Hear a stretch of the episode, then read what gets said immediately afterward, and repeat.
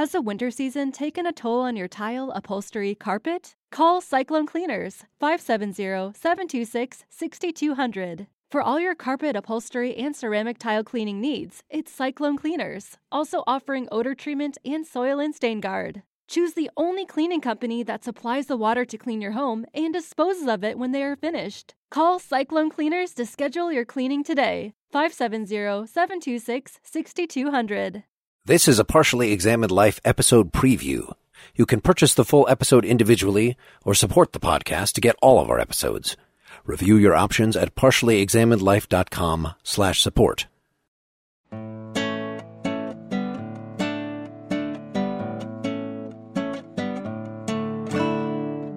You're listening to Partially Examined Life, a philosophy podcast by some guys who at one point set on doing philosophy for a living, but then thought better of it. Our question for episode 62 is something like Is life good? We read Candide or Optimism, the philosophical novel by Voltaire from 1759. You can join the discussion, get the text, read loads of supplemental material at partiallyexaminedlife.com. This is Mark Linsenmayer. You normally say broadcasting from Madison, Wisconsin. We can just all say our names and then we can. Well, what if, what if we all say from in Madison? Yes. This is Mark Linsenmayer speaking to you from Madison, Wisconsin.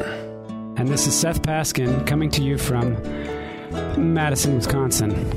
This is Wes Alwan visiting Madison, Wisconsin. And this is Dylan Casey in Madison, Wisconsin. So, why the hubbub? Why the strange locale? Well, the hubbub is about the fact that after three and a half years of doing this podcast, this will be the first time that we are all simultaneously present in the same room at the same time. Dylan and I are meeting each other for the first time in person, and Wes and Mark and I are seeing each other. I am seeing them for the first time in, I believe, 15 years Yep. in person. Yeah, and this is my first time meeting Dylan as well. And therefore, it's my first time meeting Wes and Seth. It is our- Our first time that we can make gestures at each other that you, the listeners, cannot hear. We can say, open a ho ho. The other people can say, what the hell are you doing opening a ho ho? This is the first time I've actually done the podcast with clothing on. and sober. Certainly, at least one of those things is ditto for me. I'm suppressing my the joke that I would want to make that is too obscene for this crowd. well, you can edit it out. Let's hear it. That normally the energy in the show comes from being able to climax at a certain point, but yet I'm eating a ho ho. I might have a joke to follow that up, but I don't think it would be very flattering or appropriate either. So let's move on. So, Candide. Is this even a work of philosophy? Why are we bothering to do this? Yeah, how did we end up doing this? Yeah, who suggested yeah, this? whose idea was it? I believe we were looking for something that we could prepare quickly. That was the idea. And I put forth a few suggestions, and Wes was very excited about this one. So we had to do this. But it was fun. Yeah, I was excited to do a work of fiction. But how, how did you end up suggesting? It was something, you know, I think it was in a philosophy class rather than like a great books class, but I had read this a long time ago and just didn't remember that much about it. I know a few people have recommended we cover Voltaire. And so it got in my mind. It seems, uh, especially apropos since we just did MacIntyre in his contra enlightenment thing to actually read somebody who represents the enlightenment. Nobody represents the enlightenment like Voltaire. He was skating the trends. He was the man. Descartes and Newton and those guys might have actually produced the substance, but Voltaire, he was the style. well, yeah, and he has got a certain kind of um, not merely embracing relationship with the Enlightenment, right? If Descartes' a member of the Enlightenment, he's certainly no friend to Descartes in that respect. Yes. Right, he defended the new Newtonian mechanics against the old Cartesian and to some extent Leibnizian mechanics, although those are very different things. And I didn't really ever understand what the substance of that debate was.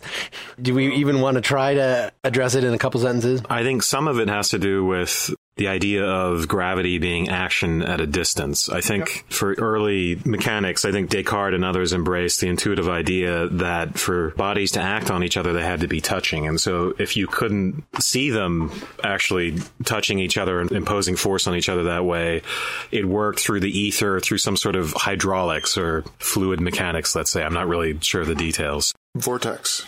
Okay. Vortices. Okay, vortices. So Newton just said, no, it's action at a distance, and we don't need these hypotheses about these intermediate causal factors or mechanisms like vortices.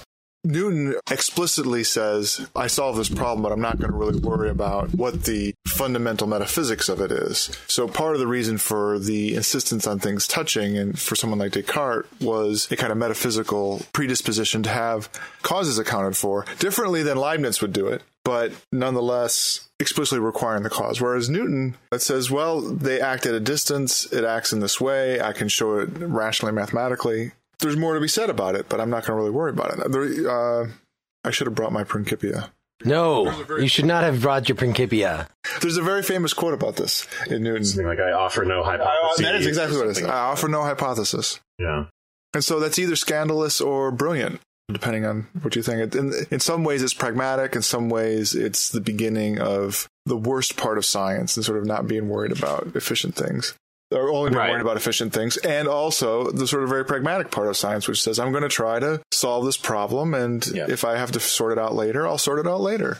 Well, sort of, it's a movement away from worrying about mechanisms specifically, right? Metaphysical mechanisms. Yeah.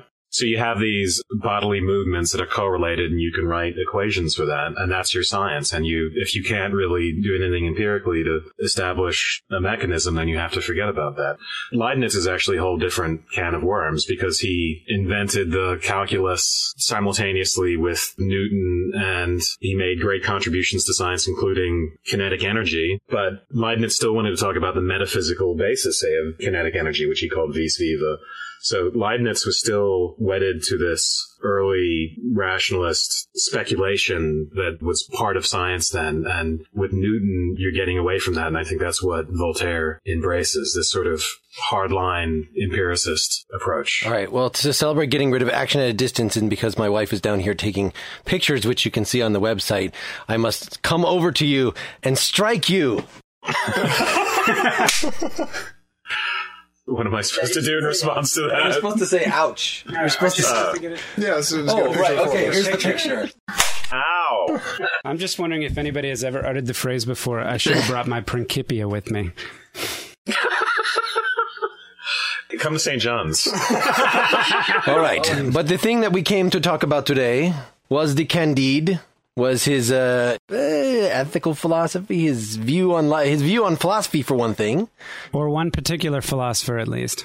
Yes, his objection to Descartes and Leibniz, Leibniz in particular, his yeah, Leibniz really. right, his his rationalism, how that extended to the problem of evil, which I believe Wes read all about. Do you want to fill us in, or as a high level before we go into that detail? Candide is just about a guy running around and a lot of crappy stuff happens to him and his teacher at the beginning of the story was a Leibniz disciple who insisted that this is the best of all possible worlds. And showing by example that that is an unsupportable thesis. so there's a hugely oversimplistic way of reacting to the philosophical content of the book. so say what the problem of evil is. The problem is that there's a lot of evil in the world, and if God is all knowing and all powerful, you would think he would be capable of creating a world without evil or without so much evil. And so it looks like an argument against the existence of God, although at that time it was more an argument about God's nature, whether God was benevolent and all powerful and so on and so forth. So you can take it either as well, there must not be a God because God is by definition all powerful and all knowing, or you could take an alternative route and say, well, God must have certain limitations because of the existence of evil. It's also probably worth noting that this subtitle optimism, that optimism is kind of a popular culture thing. This notion of optimism at the time and this philosophy of Leibniz's is a kind of phenomenon in the 1750s, something like that, as an answer to the question of evil, which is mm-hmm. sort of occupying some part of the public consciousness. That the response would be by one of the eminent thinkers, well, this is the best of all possible worlds, and therefore there's got to be compensating factors for whatever evil you have.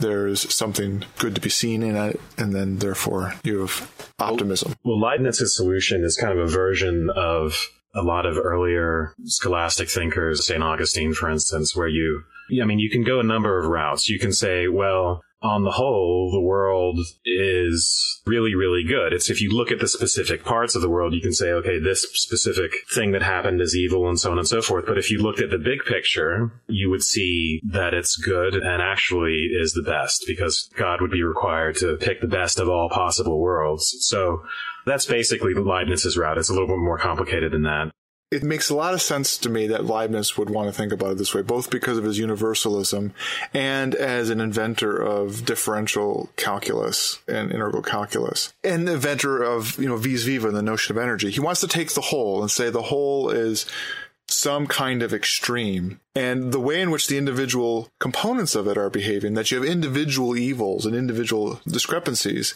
doesn't matter to the fact that the whole both is one thing that has to have some kind of characteristic and two that it is an extremum of some sort.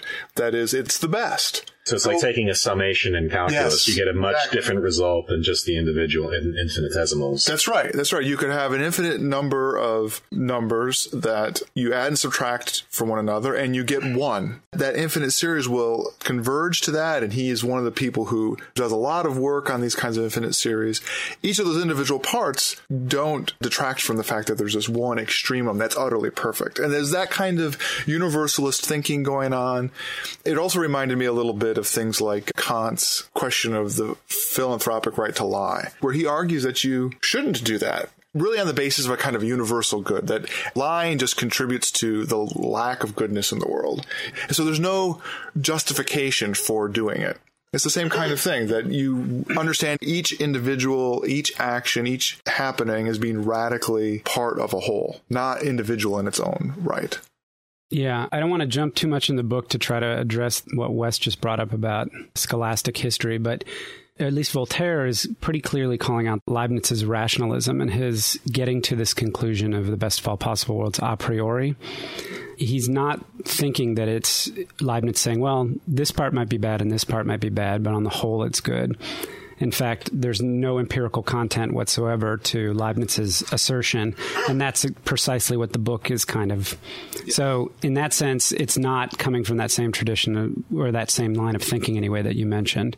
Yeah, and it's and actually Leibniz's argument is a little bit different from this line of thinking. This is just a simpler way to put it. Leibniz actually has a more sophisticated variation of this. The whole is more than the sum of its evil parts. But it's interesting, you know, the, the way Voltaire goes at Leibniz and Candide. One of Leibniz's doctrines involves the plenum, which is to say that in the best of all possible worlds, every possibility is actualized. He thinks of possibilities as these things striving to sort of come into being, and they're actually, because of his theory of monads, they're not inconsistent with each other, so they can, can all be realized. So you mm-hmm. get a, even though there's a simplicity of scientific laws, you get this maximal variety in the world, which is a good thing, including, so for instance, all all the variations in forms of species and subspecies. And what's interesting about Candide is you get that sense of a plenum of all this stuff happening, except most of it is bad.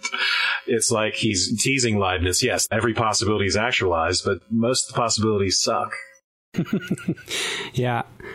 And listeners who aren't aware, we do have a previous episode on Leibniz that it might be yeah. worth your time to go back and listen to, uh, because a lot of the stuff that Leibniz says sounds really crazy until you spend a little time with it, and then you understand that it's totally it, awesome. it's totally awesome. you gotta smoke a joint, well, yeah. really sit down and appreciate so it. I think it's a significant rhetorical move that Voltaire is not attempting to parse Leibniz's argument. That it's much like my dismissal of slavery in the recent Aristotle episode. It was this is such an obviously bullshit thing that I'm not going to take your your argument and parse it apart because it's bullshit and it's it doesn't it's not worth my time.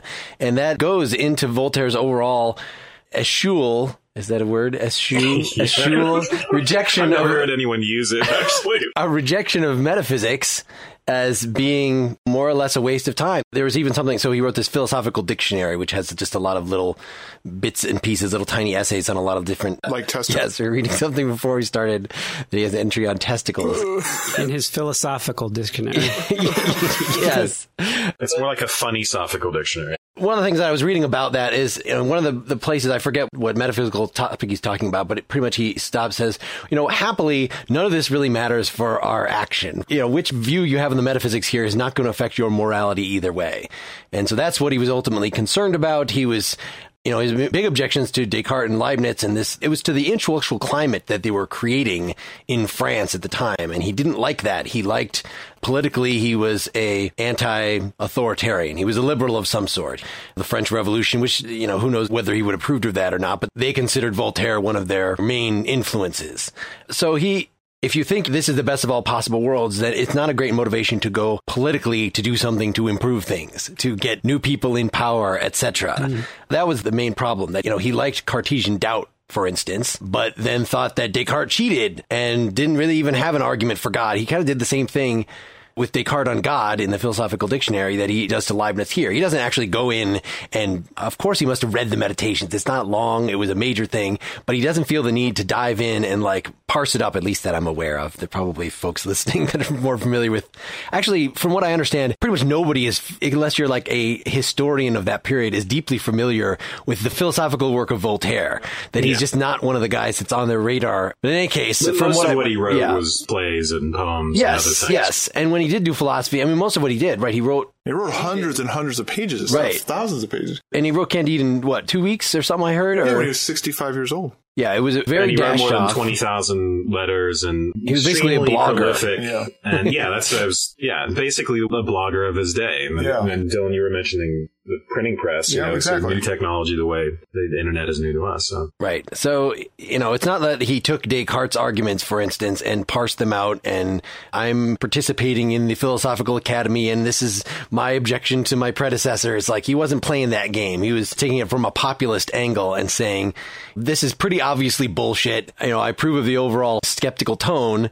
So actually, as a sort of a philosopher as a whole, like he comes down in, we had a Montaigne episode in the skeptical tradition.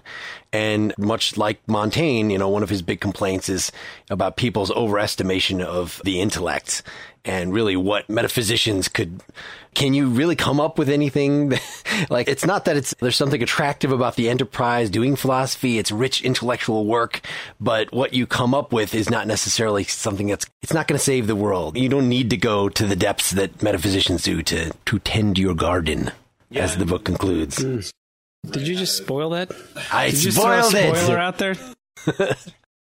so skepticism was very influential at this time. They had there's sort of a revival of at some point the work by Sextus Empiricus, an ancient skeptic, had been published and it's very influential on Descartes and Montaigne. And I think via Descartes and Montaigne on Voltaire. I don't think he was digging deep into the classics. Well, no, actually, Voltaire had a strong classic edu- education in Latin. Really and. Yeah. Grew up rich. But the point is that for Descartes, skepticism was really methodological. He was trying to get beyond skepticism by using that as a starting point to flesh out these solid foundations that were really going to, where you could erect some structure, which was beyond skepticism. And for Montaigne, and I think for Voltaire, skepticism is really, to some extent, an, an endpoint that really informs the way you live life.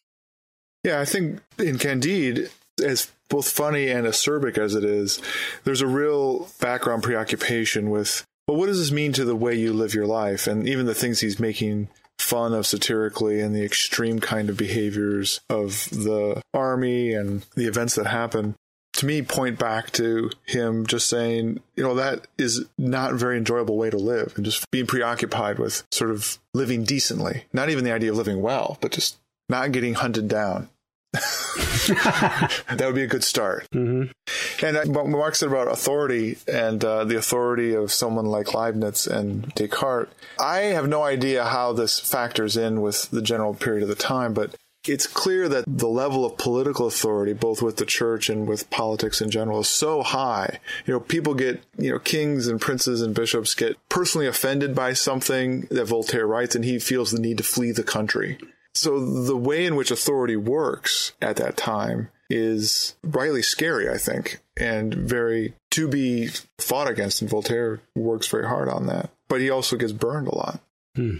I don't know if this is related to that, Dylan, but one thing I made a note of as I was reading through it, there are a number of points where characters in the book or Voltaire as the narrator raise the issue of the law of something. So the law of war dictates that it's okay to do this or that, or the law of whatever. And there's a point to be made about the rational faculty versus other things too. But, you know, he's sort of contrapositioning or contraposing these laws, but all of the laws are they're man-made laws, right? The law of war, the law of kings, the law of this, the law of authority, the law of the Portuguese that decide they have an auto da fe to prevent an earthquake, right? These are all reasons that are made up by human beings. And in that sense, I think, like you say, Voltaire's explicitly making a, a loud and conscious reaction to something that is in the structure that human beings create. And somehow that ties into this, the metaphysical law, but I'm not quite exactly sure how. Maybe he's reacting against the sort of inherent authoritarianism of those metaphysical theories, right? The hierarchies and the foundationalism of Descartes and arguably you could see those sorts of things as inherently authoritarian, right? You're just trying to establish these absolute fundamental truths and derive the rest, other propositions from that and so on. Or as being used that way, whether they Yeah. inherently have it or not, that it's one of the weapons of power. Mm-hmm. Because it's a priori. I mean, there's a, your a priori derivations are sort of reminiscent of, let's say, the bloodlines of kings, that sort of justification for kingly authority, whereas the kind of Newtonian empiricism that he embraces is arguably inherently populist. It's based on evidence, and if the evidence runs against the prevailing authority of some kind or another, then that authority must be dethroned. Yeah. It seems to me that one of the things that he's doing rhetorically when he says the law of war dictates something which seems to be against Leibniz's law, right? The best of all possible worlds. He's using this empirical law or this man made law or something like that. But at the same time, he's also making a point about that law itself, right? About how horrible it is, and obviously through the nature of the characters and so forth. So there's kind of like this double move where he's using it as a critical element and then also simultaneously criticizing it that I think is what's especially clever. I mean, this is a short for people who haven't read it. This is one of the ones that's worth going out to read. Sometimes we talk about things that I don't think it's worth you reading. That's why we do what we do. But this one's worth reading because it's short and it's fast and it's nonstop. It's Very just one hit, one hit after another. You could read it instead of watching a movie. You could do it in a couple hours. Yeah. Should we give a little plot summary? Yeah, we should. Starts out with a sex uh, scene. So I mean, I mean, the plot summary is very simple, right? If the book takes two hours, it's Candide who lives in this castle. He's not the son of the baron of that castle. Is the implication that he's the bastard son of the baron? He's the bastard son of the Baron's sister. Okay. Probably.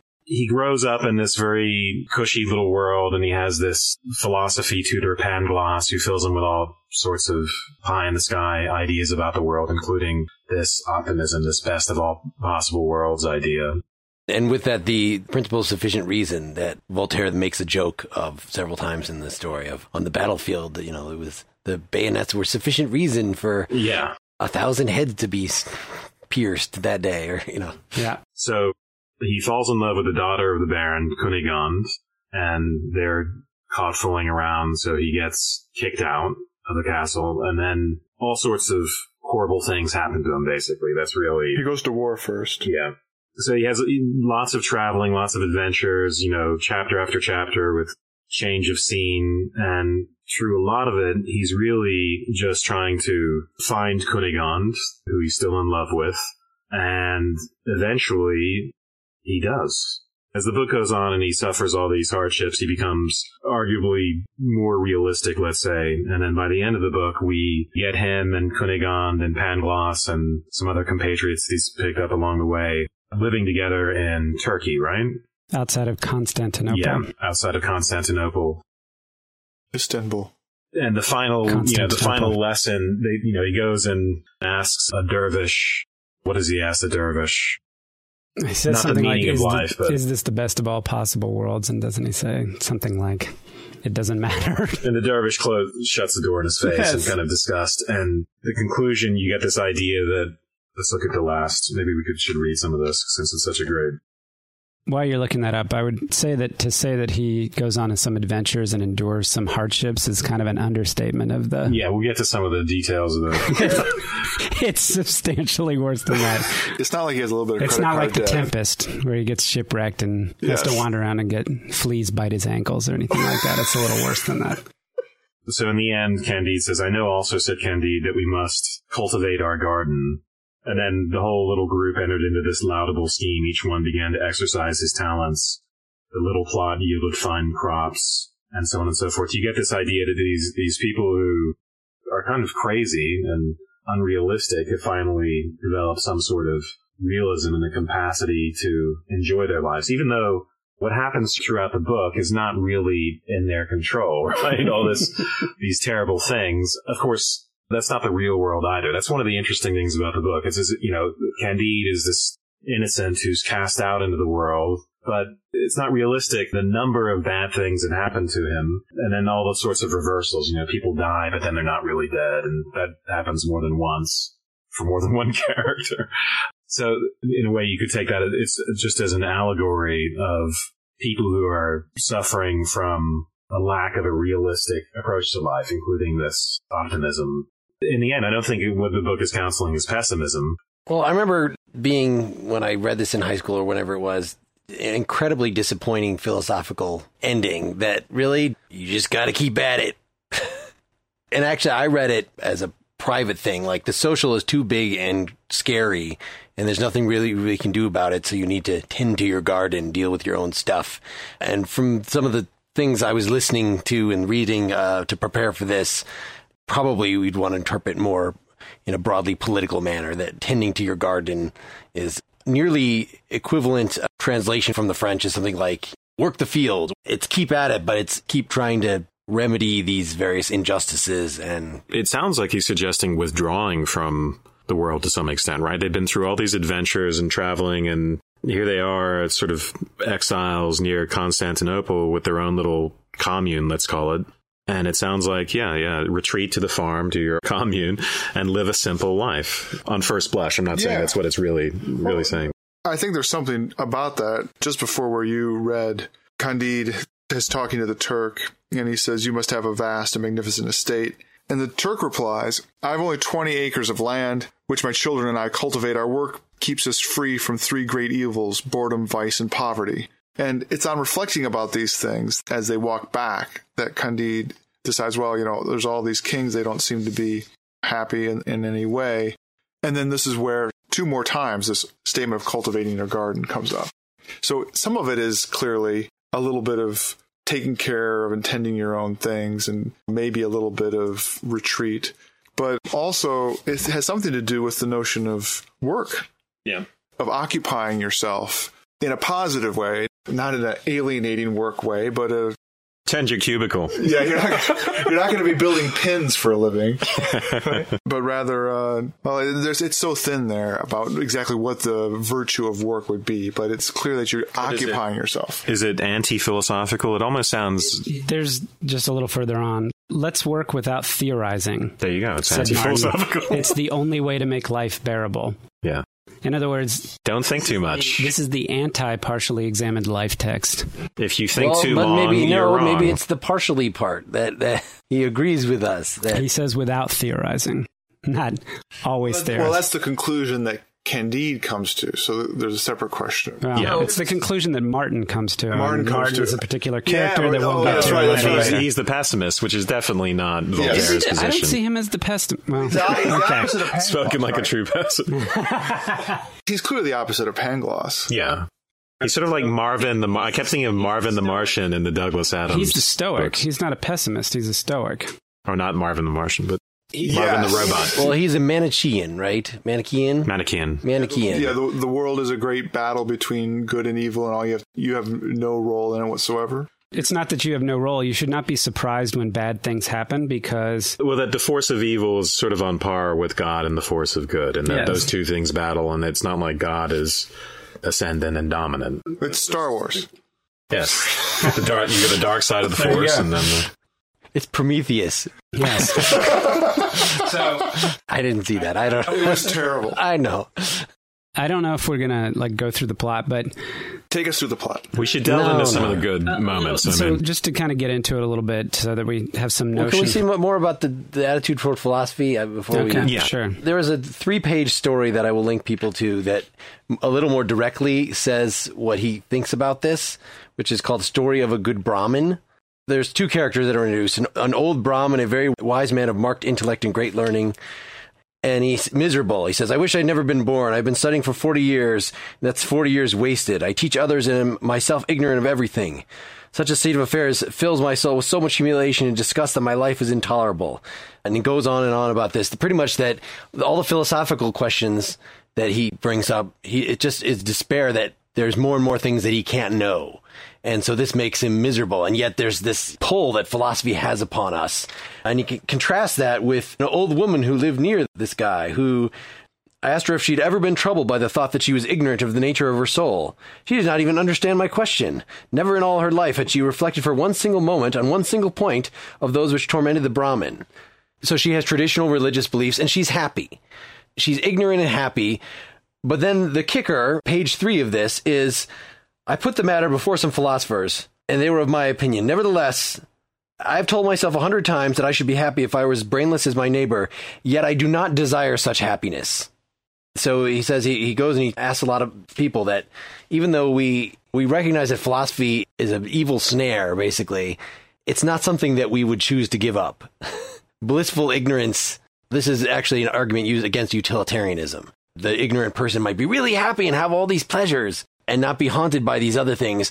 But still, that's not what the person who understands both options would actually choose. So it's not just happiness that makes for a fulfilling life or something like that. So to, just to tie that back to this, then he can rag about excessive theorizing and we should just get to work. But really, he's kind of fooling himself. I mean, he clearly, by his own life and the amount of time he spent writing about this crap, uh, he was into it. But he was into it in a less rigorous way, say, than a Leibniz. There's only so much analysis that he's going to do. And I'm, i guess I, am thinking of that in a pretty precise way. That he loses patience with cutting and cutting and cutting and cutting yeah. and cutting. And there's a comes a point where he just feels like you've cut it apart, so it's no longer anything that's recognizable in any way. And it's completely pointless to go there. And that's coupled with not feeling despair about that there's a kind of despair that someone like Pan, that maybe not Pangloss, but Martin maybe reflects, and this notion that you keep going and going and going and going in this metaphysical way to some kind of beginning. You're struck with, well, I have no idea where to go. I've, I've had this kind of either abyss or this wall or this. I can't know this. Yeah. And Voltaire thinks that that kind of obsession and frustration is pointless, I think. Yeah, I mean, and I think we've all experienced it. I mean, it's probably one of the reasons I left grad school. I I loved philosophy, but when I got into the second literature and into the endless fine distinctions, it began to seem trivial and pointless. You know, it wasn't beautiful. It wasn't what I had gotten into philosophy for. And I thought, what's the point? Why am I wasting my time on this? In philosophy, you're not making money or producing things that are of obvious benefit. And you wonder about how worthwhile it is. And then, you know, the argument that it's going to help you live a better life, which is supposedly what it's supposed to help you do, is just another question. It's questionable. Philosophy self help. Maybe it would uh, make sense to talk a little bit about how philosophy is employed in the novel, like what people who have the philosophy are using it for and doing. Because if you dial it back to the beginning, and this is in the first couple pages of the book, so I'm not giving anything away if you haven't read it. The main character is Candide, and as we mentioned, he's this bastard son of the sister of this baron in Westphalia, I think is a, is a German. And Pangloss is the court philosopher, but he's the teacher, the instructor of the baron's kids, and, and Pangloss is Leibniz as far as the story is concerned. So this is a guy who's getting paid by some rich guy to hang around and teach these kids. And apparently, as a side benefit, he gets to fuck the maid. And, uh, I mean, that pretty much is the best of all possible worlds, right? I mean, if, if you get right down to it, this guy has no reason for believing. He had tenure, in other words. exactly. He had no reason for thinking otherwise than it was the best of all possible worlds. The danger is that Candide believes that, in other words, it's not Pangloss so much initially who, it's the people that believe what he says. Everybody in the court thinks, oh, well, he, he's telling the absolute truth because life is so good here. This goes back to the issue about authority and about the practical nature of it, not so much is the activity good or bad, but how is it being employed to benefit the individual. Well, I also like the fact that seems like the best times in the novel are that Candide spends some time philosophizing with Martin, or he spends some time philosophizing with Pangloss, and then Pangloss and Martin and Candide are all philosophizing together. Those are the good times that they're when they get to chat things. They're up. not the good times. You know what they are? They're the time wasting times. It's always on the long seafaring, the sea, the sea. Uh, for 15 days, they had to cross the Atlantic and go from Portugal to Buenos Aires, and all they do is talk. And it's like sort of a side note, like, and for the next 14 days, they disputed about something. And then you have these great moments where something of urgency is happening and Pangloss is still trying to philosophize. So, for instance, after the earthquake in Lisbon and Candide is injured, this earthquake is nothing novel, Pangloss replied. The city of Lima in South America underwent much of the same sort of tremor. So here he is theorizing about the earthquake. Nothing is more probable, said Candide, but for God's sake, a little oil and wine for his injuries. What do you mean probable? replied the philosopher. I regard the case as proved, ignoring this guy's pleas for help. So I love the comic elements there where Pangloss simply doesn't function in the world and continues to theorize when you know, when he should be doing something. Thanks for listening to this episode preview. You can purchase a full episode at our store page, get it by supporting us through Patreon, or become a partially examined life citizen. We provide supporters with ad free access to our full catalog, including new exclusive content. Configure our citizen feed to get it all beamed straight to your Apple or Android device. Learn more at partiallyexaminedlife.com slash support. Has the winter season taken a toll on your tile, upholstery, carpet? Call Cyclone Cleaners 570 726 6200. For all your carpet, upholstery, and ceramic tile cleaning needs, it's Cyclone Cleaners, also offering odor treatment and soil and stain guard. Choose the only cleaning company that supplies the water to clean your home and disposes of it when they are finished. Call Cyclone Cleaners to schedule your cleaning today. 570 726 6200.